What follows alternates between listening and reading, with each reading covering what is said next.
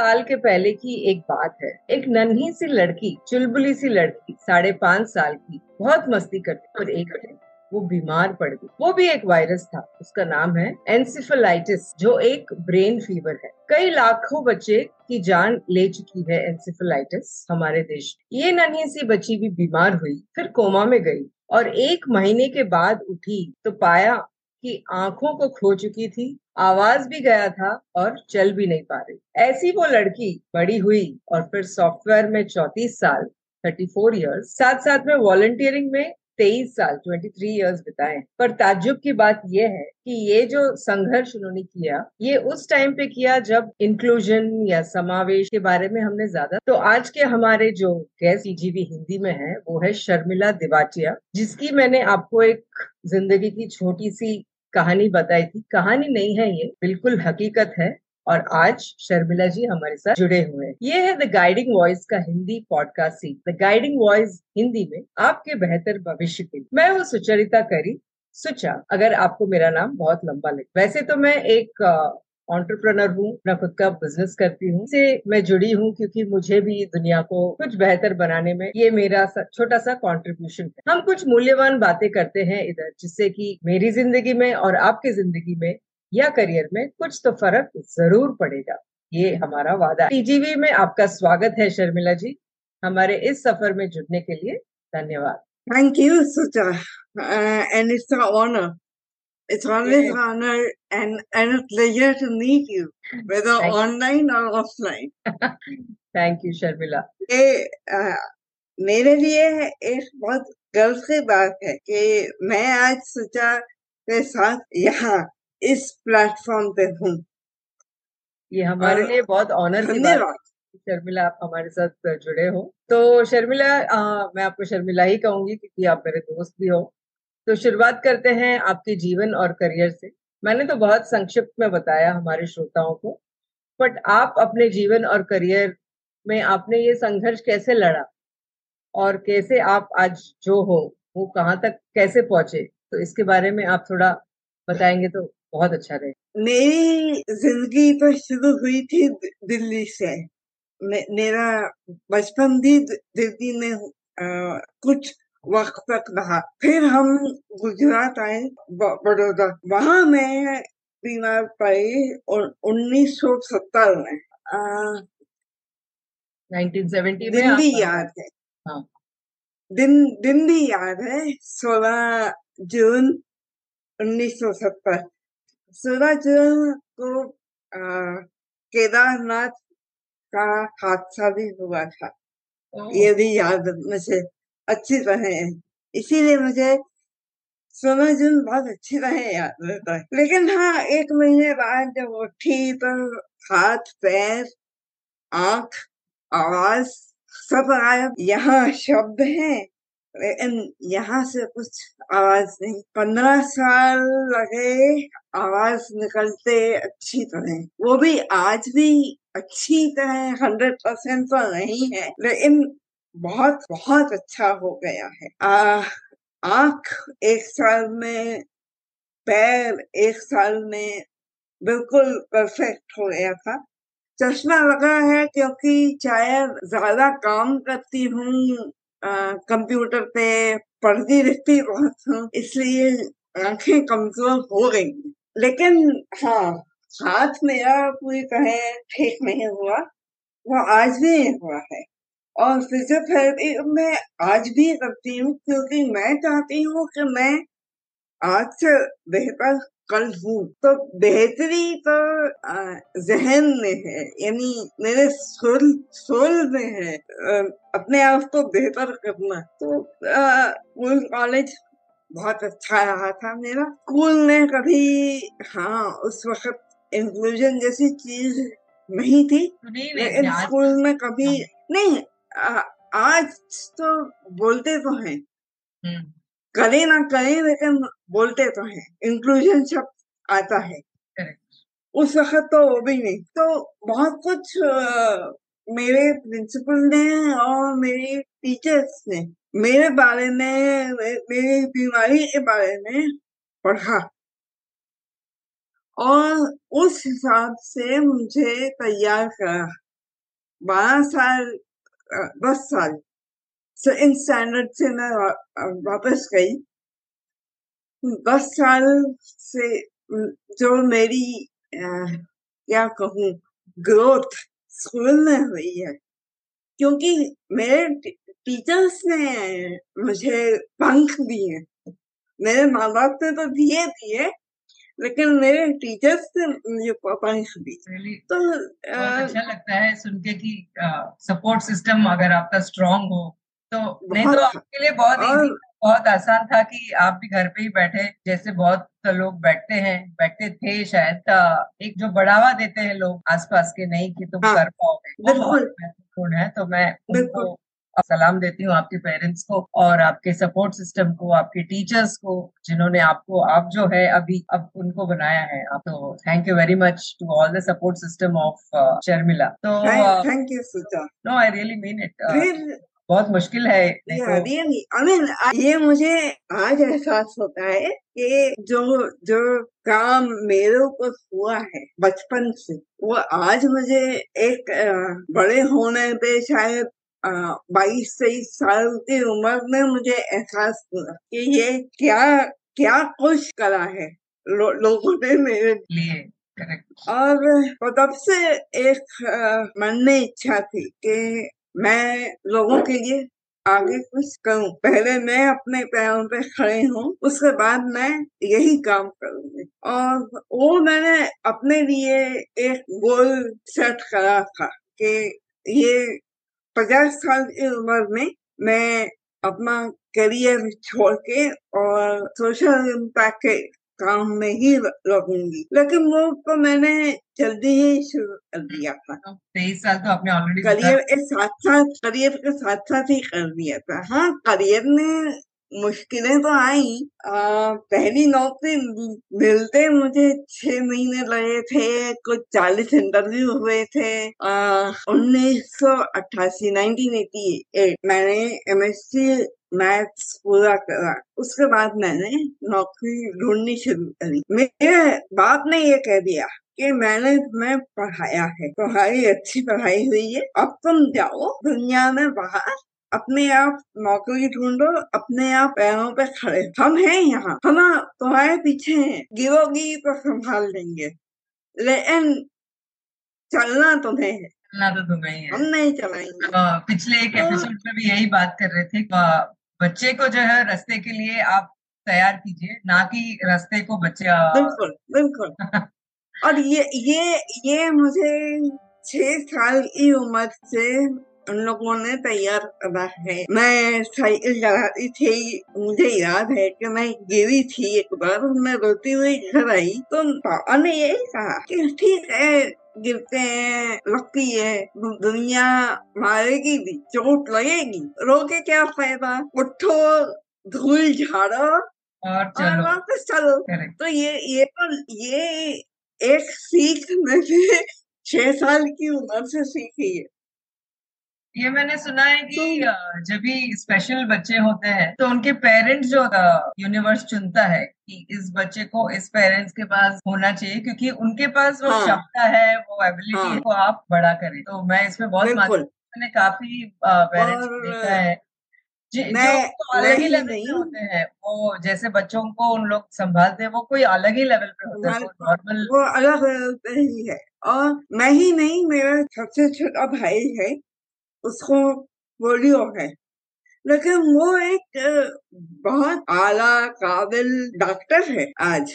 उससे हाँ उसकी लोग ये मानते हैं और वो एक पैथोलॉजिस्ट है उनको पैथोलॉजिस्ट है कैंसर डिटेक्ट करता है तो अमेरिका में है और आज की तारीख में सर्जन उसका सर्टिफिकेट मांगते हैं बिकॉज़ वो एक सर्जरी कर करें कि आपका अंदाज़ा क्या है? आप पेशेंट्स को कहते हैं कि आप मुकुल डॉक्टर डिवेटिया का सर्टिफिकेट ले आइए तो हम सर्जरी करें। ग्रेट आपके भाई को भी मेरे तरफ़ से एक सलाम।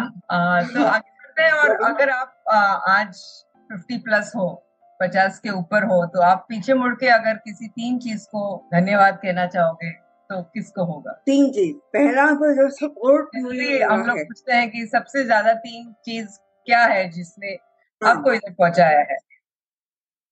सबसे सबसे ज़्यादा सपोर्ट जो मुझे मिला है वो फैमिली का उससे ज़्यादा शायद और माँ बाप ही नहीं मेरी बुआएँ मासियाँ मा, मामू मेरे बहुत सपोर्ट। स्कूल कॉलेज दूसरा जो जो एजुकेशन और नॉलेज मुझे मिली है उसके कारण जिसको कहते हैं अनपैरल हाँ, वो दो चीज़ जो है जो मुझे खड़ा कर पाई। तीसरी चीज़ है जो मेरे अंदर, मुझमें एक सर्वाइवल एक जीने की, अच्छे जीने की चाह है। वो और जीतने की चाह दोनों है। तो वो जो है, उसके कारण मैं यहाँ हूँ। मैं कुल फाइनेंशियली मेरे ऊपर कोई लोन कोई दबाव, पैसे का किसी चीज़ का नहीं है। मैं अपने रुपए पे खड़े हूँ। और एक और चीज़ है जो मैंने सीखी है कि अपने आप को एक दायरे में बंद नहीं करना है। यानी एक पिंजरे में अंदर बंद नहीं करना है अपने आप को। ना दिमाग पे, ना दिल से और ना रूह से। तो मैंने कभी अपने आप को किसी चीज़ के नाकाबिल समझा नहीं है। मेरी सोच ही नहीं है। क्या कहूँ मेरी डिक्शनरी में नहीं नहीं। चीज़ है नहीं। करेक्ट इट्स अमेजिंग बहुत अमेजिंग फीचर और कैरेक्टरिस्टिक है ये शर्मिला। और बहुत मैं आपको बहुत मानती हूँ उसके लिए। तो आ, हाँ। मेरा हाथ फूटा था बम्बई में मेरे मेरे हाथ में बहुत सारे पेन लगे हुए थे। दर्द भी था। लेकिन मैं तीन महीने बाद मैंने अपने कंपनी ज्वाइन करी। मुझे आज तक ऐसी कंपनी में मिली है कि जिसने सब सारा खर्चा उठाया। सिल्वर लाइन एक घर था। तो एट दिस पॉइंट सर मुझे एक मिनट चाहिए कि मैं हमारे सुनने वालों को और देखने वालों को यह बता दूँ कि शर्मिला ने अपने पढ़ाई के बाद बहुत सारे कंपनीज़ मुंबई दिल्ली अहमदाबाद में अप्लाई किया था। What is the number Sharmila कितने कंपनीज़ में अप्लाई किया था आपने? चालीस। चालीस कंपनी में अप्लाई किया था। उसमें से एक। हाँ वो मैं आ रही हूँ। तो चालीस कंपनी ने इनको नहीं लिया क्योंकि वो इनको समझते थे कि ये स्पेशल एबिलिटी वाली लड़की है ये हमारे कंपनी में आके क्या ही काम करे। बट ऐसा एक कंपनी था सिल्वर लाइन इंडस्ट्रीज़ जिसमें मैं शर्मिला से मिली हूँ और हम लोग उधर कलीग्स रहे हैं। तो एक कंपनी जिन्होंने शर्मिला को देखा उनके हुनर को पहचाना और उनको लिया और उनको इतने अच्छे से सपोर्ट ने सारे काम में एंड वो टाइम पे सॉफ्टवेयर उभर रहा था इंडिया में 1999 और समथिंग 1998 ऑनवर्ड तभी सॉफ्टवेयर बूम में था एंड सिल्वर लाइन जो कंपनी था it was one of the top five companies in जिन्होंने इनको yes. पहचान के इनकी हुनर देखी और अंदर लिया। तो उसमें ये सात साल तक काम करते रहे और हर एंगल से इनको उसमें सपोर्ट मिला। तो अगर आ, हमारे आ, ऐसे कंपनी ओनर्स हैं आजकल तो ऑफकोर्स सीन बहुत अलग है काफ़ी सपोर्टिव हो गए काफ़ी लोग बट फिर भी अगर आपको ऐसे कोई कैंडिडेट आते हैं आप उनको फ़िज़िकल एबिलिटीज उनका ये देख के उनको रिजेक्ट मत कीजिए प्लीज़ ये मेरा सिंसियर अपील है और कि आप उनके अंदर जाके देखिए कि उनमें एबिलिटीज इतनी है और सिर्फ़ डिसेबिलिटीज पे आप ना देखें कि वो विकलांग है। तो ये मेरा एक अपील है हमारे सारे लिसनर्स तो हाँ शर्मिला यू कैन कंटिन्यू आपकी सिल्वर लाइन का जर्नी सिल्वर लाइन वॉज़ वेदर इन थाने सीप और ये ये तो कहीं भी हम लोग जब थाने शिफ्ट हुए कहीं और जा रहे हैं कुछ और देखेंगे कुछ और सीखेंगे तो आ, वो हिसाब मेरा अभी भी है। और जो तो, है सिविल लाइन के बाद जो मैंने ज्वाइन करा था एस आर वहाँ मैं कहूँगी कि मैं मैंने जो ऊँची उड़ान भरी है वो एस ग्रुप में भरी है। वो रॉकेट के अलग अलग स्टेजेस होते हैं तो मुझे लगता है फ़र्स्ट स्टेज जो है वो बस वो वो वही है। स्टेज जो है जो मेरी पहली कंपनी थी वो ओ आर जी सिस्टम्स थी। वो एक बहुत सबसे पहली कंपनी सॉफ्टवेयर के लिए जो विक्रम साराभाई ने करी थी। तो it was an honour to be there and to learn from that entire setup. Great. दूसरा सिल्वर लाइन और तीसरा एस आर ग्रुप और फिर जब मैंने एस आर ग्रुप छोड़ा 2015 में क्योंकि मेरे पेरेंट्स बुढ़े हो गए हैं तो उन लोगों को मदद चाहिए तो मैं वापस बड़ौदा आई और मैंने सोचा कि मैं रिटायर हो गई मेरे पास खाने पीने छत कपड़ा का ये कहो रोटी कपड़ा मकान सब था पैसा भी था। आ, काम नहीं था और मैं बगैर काम के मर जाती हूँ। उस वक्त एक मेरा ऐसा का एक्स कलीग मुझे तो ये याद है छब्बीस जनवरी दो हज़ार सत्रह में उसने फ़ोन किया कि भाई मैं एक ऑनलाइन ट्रेनिंग आऊँ और मेरे पास एक सेरेब्रल पॉलिसी का स्टूडेंट आया है और मुझे बात करनी है कि मैं उसको कैसे सिखाऊं कैसे हैंडल करूँ आई मुझे कोई और याद नहीं आया आप याद आई तो मैं एक बार दो बार फिर रेगुलरली बात चलती रही फिर उसने कहा कि आप मैम ये फ़ोन कॉल नहीं करिए आप कंपनी ज्वाइन कर ये सब बड़ौदा में you will be an asset हाँ सो देन आई आई मैं डायरेक्टर की तरह कंपनी में ज्वाइन हुई। आज मैं ब्रिंगल की को फाउंडर सीईओ जो भी कहो। और Bringle is hundred million dollar company. So yes, six years. It's taken a lot of hard work. लेकिन आज वैल्यू मालूम पड़ती है ना कि, कि, कितना हिसाब ब्रिंगल किसमें स्पेशलाइज है Sharmila edtech in edtech education technology तो वो भी टेक्नोलॉजी स्पेस में। एंड मोस्ट जो एक uh, के लिए जो पढ़ाई करनी है जो ग्रोथ करनी है वो हम सिखाते हैं। अच्छा। So, वो सबको सिखाते हैं कि स्पेशल हाँ। चिल्ड्रन को सिखाते हैं? नहीं सबको सिखाते हैं। अच्छा। स्पेशल चिल्ड्रन अलग नहीं है। हाँ करेक्ट uh, अगर अगर uh, अगर कोई पर्सन डिसेबिलिटी आता है Well, they are welcome. But I don't discriminate. सबको इक्वल अपॉर्चुनिटी है। आगे बढ़ने के लिए सबको एक एक पाथ मिलता है। इक्वल कंपनी आप कितनी जल्दी भाग सकते हैं। एक आप कितनी जल्दी सीख सकते हैं। देखो भाग के थक जाएँगे। आप सीखेंगे। और आगे बढ़ेंगे वो एक अलग बात है वो एक जो छलांग है ना सीख के वो छलांग लगाना उसके लिए डिसेबिलिटी कहाँ बीच में आती है?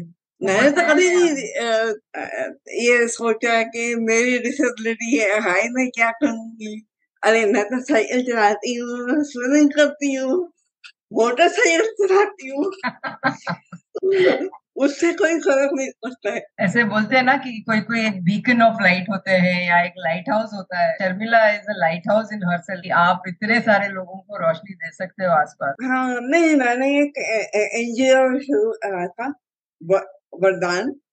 और उसमें एक मैंने एक इनिशिएटिव है सोने इटलिया बजाओ जो हमारा देश सोने इटलिया था मैं चाहती हूँ कि मैं फिर से वो सोने की जगह तो घर घर सोने की चिड़िया हो। तो वो किताब लिखी है ये कंसेप्ट है देश के लिए काम कर रही हूँ। मैं और कुछ कर ही नहीं रही आज। और कुछ बहुत कुछ आप कर रहे हो शर्मिला। मुझे एक पूछना था आपसे कि हाँ। आपके इस कॉर्पोरेट लाइफ के करियर में और बाकी के ज़िंदगी में मैं मानती हूँ कि आपको बहुत लोगों ने आपको साथ दिया आपका है।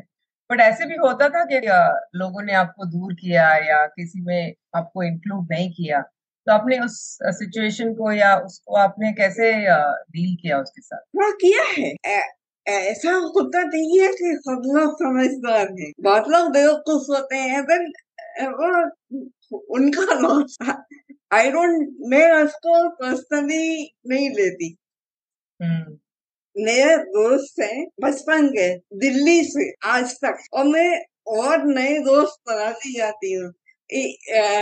मुंबई में तो मेरा ऐसा सिचुएशन है कि मैं पहुंचू तो मैं कहा जाऊँ प्रॉब्लम हो जाती है। एक मेरा डांस ग्रुप है।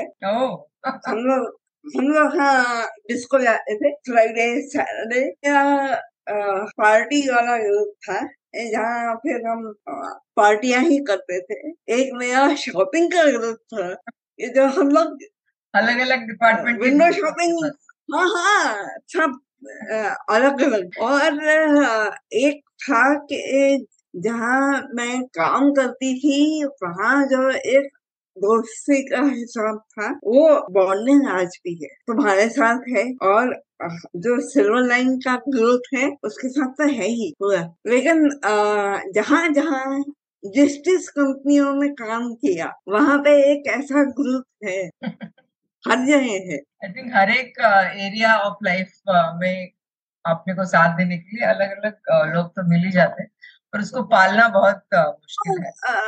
जो, जो लोग नहीं ये सोचते हैं ठीक है मैं तो ये सोचती हूँ कि आज आज की तारीख में दो हज़ार, जैसे मेरे स्कूल, कॉलेज के दोस्त जो जिन्होंने मुझे देखा है बचपन से दो हज़ार होंगे। कुछ दस हज़ार जैसे मेरे करियर में लोगों ने मुझे देखा है। और जो मैं पढ़ाई के मामले में मुंबई यूनिवर्सिटी में पढ़ाया चार पाँच साल।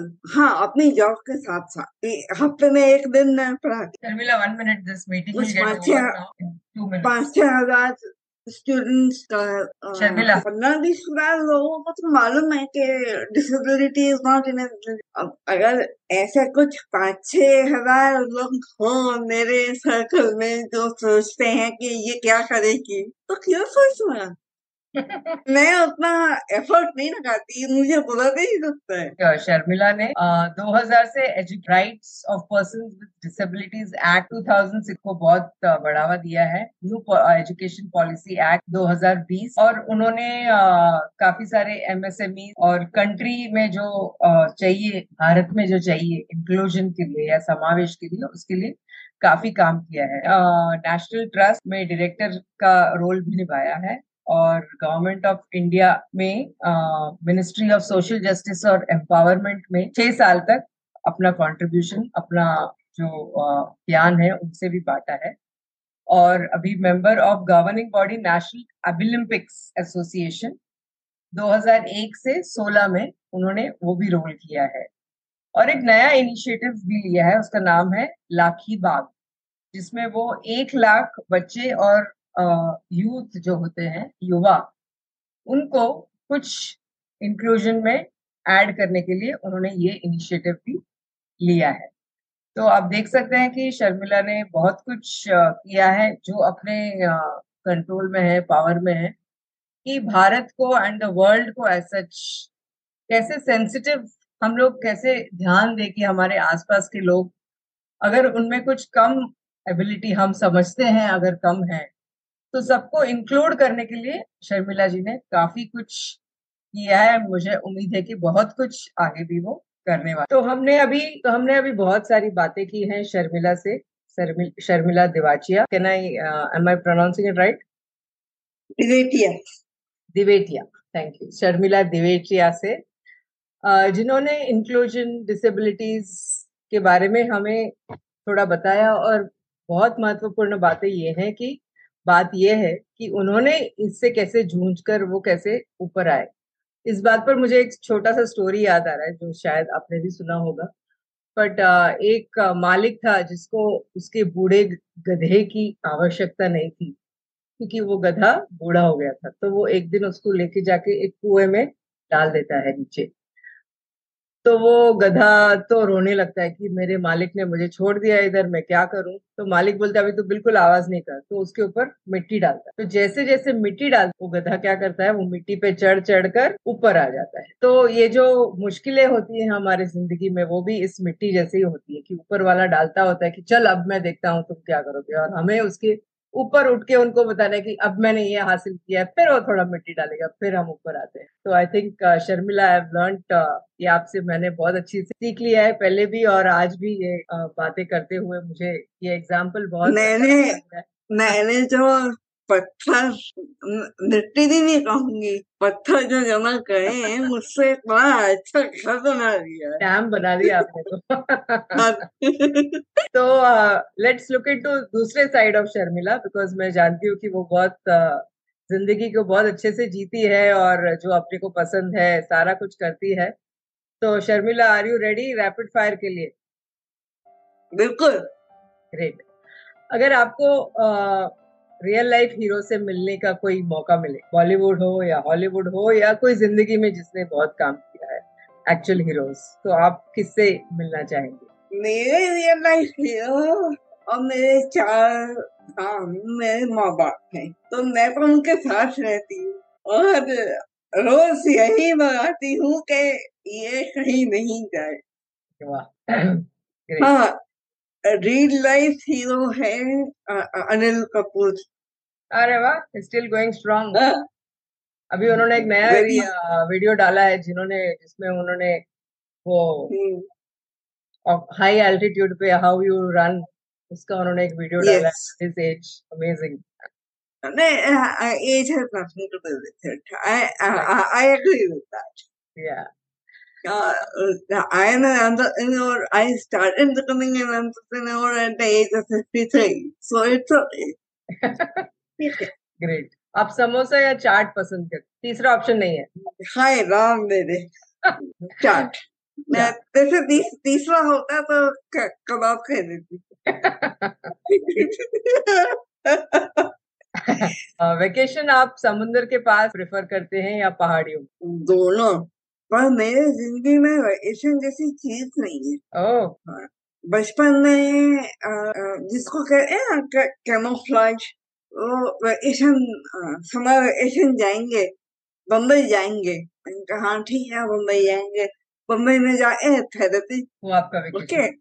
हाँ तो किसी दिन वेकेशन यही चीज़ नहीं थी। ज़िंदगी में वेकेशन जैसे हिसाब नहीं था। अब जाए मैं छह साल पंद्रह दिन कश्मीर घूमी अच्छी तरह माँ बाप को ले हाँ, हाँ तो वो वेकेशन था हाँ हिल किंडल में बुक पढ़ना पसंद करते हैं या हार्ड कॉपी प्रेफरेबली हार्ड एक हार्ड कॉपी लेकिन किंडल तो है मेरे पास और किंडल में एक एक अच्छा हिसाब ये आएगा पंद्रह सौ बुक एक साथ मेरे पास रहती है।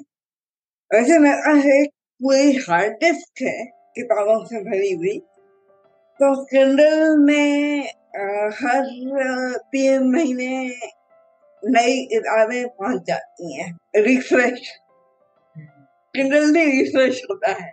काफ़ी का बहुत ज़्यादा असर नहीं होता तो काफ़ी कन्वीनियंट आखिरी सवाल अगर आपके पास ऐसा कोई शक्ति हो कि आप एक आधुनिक यंत्र बना सके तो आप क्या इन्वेंट करना चाहो मैं दुनिया से शायद बीमारी खत्म करना चाहूँ, क्योंकि बीमारी से डिसेबिलिटी कभी कभी आ जाती है।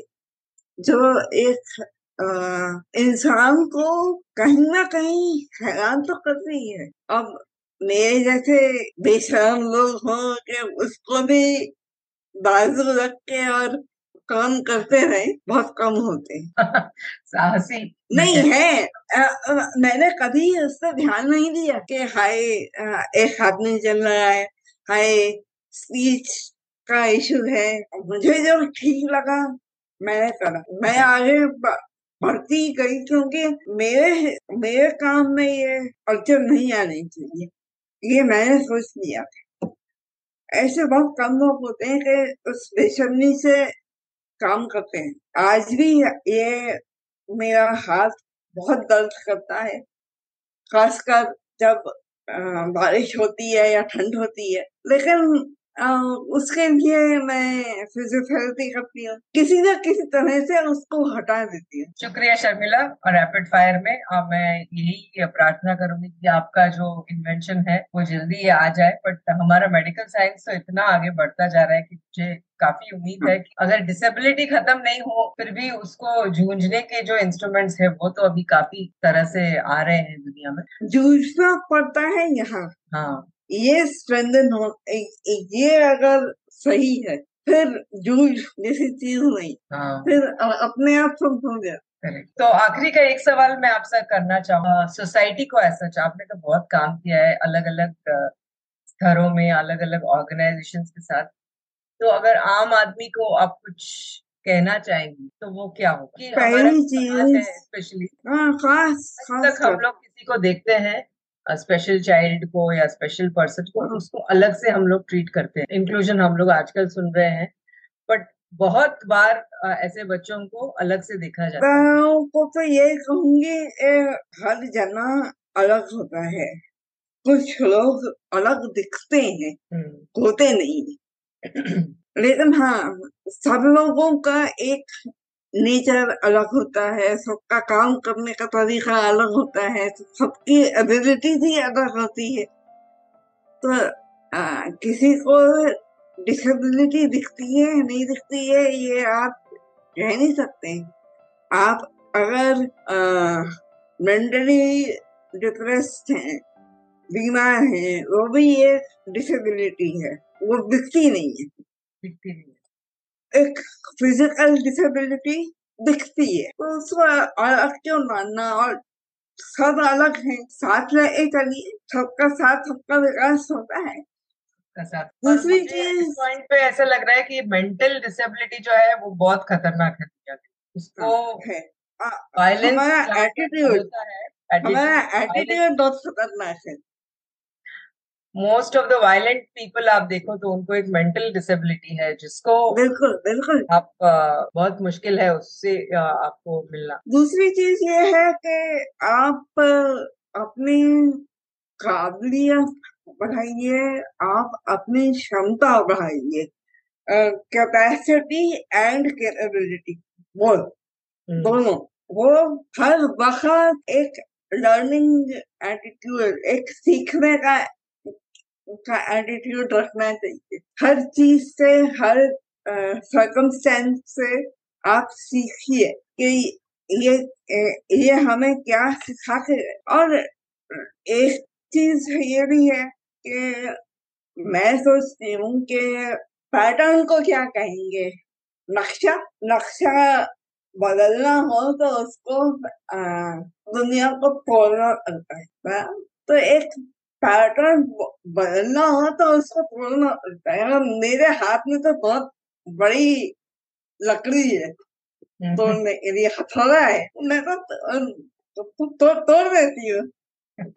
फिर वो वो जो एक जिक्सो पजल आता है उसको नई तरह से आप बढ़ाइए नई दुनिया इजाद अपने लिए भी और ऑर्डर के लिए शर्मिला जी, आज हमारे साथ जुड़ने के लिए बहुत बहुत बहुत धन्यवाद। दिल से मैं आभारी हूँ आपकी इस शो में आने के लिए और बहुत अच्छी बातें आपने बताई हैं जो हम, हमारे सारे की ज़िंदगी में बहुत ज़रूरी है कि एटलीस्ट उसको हम सेंसिटाइज बोलते हैं इंग्लिश में कि वी आर सेंसिटाइज दैट ये सिचुएशन है हमारे आसपास और हमें उसको पहले एक्सेप्ट करना चाहिए और उसको सबको साथ लेके आगे बढ़ना चाहिए। तो thank you so much Sharmila.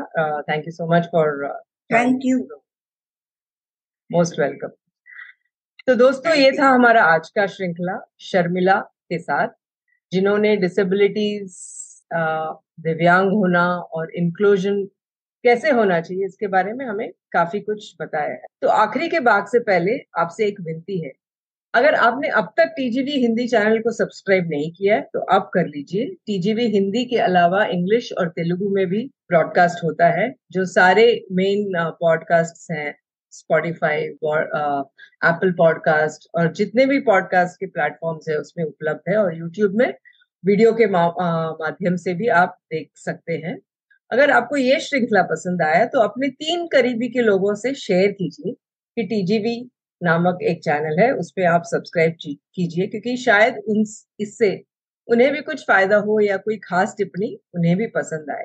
धन्यवाद। तो आज का ट्रिविया या सर्वसाधारण ज्ञान डिसेबिलिटीज या दिव्यांग और इंक्लूजन के बारे में ही है। तो 2014 में भारत सरकार ने विकलांग शब्द को दिव्यांग शब्द में बदल दिया है। तो अभी भारत में विकलांग जो है, ये इस्तेमाल नहीं होता है, उनको दिव्यांग बोलते हैं, क्योंकि वो डिवाइन होते हैं डिवाइन बॉडी पीपल होते हैं।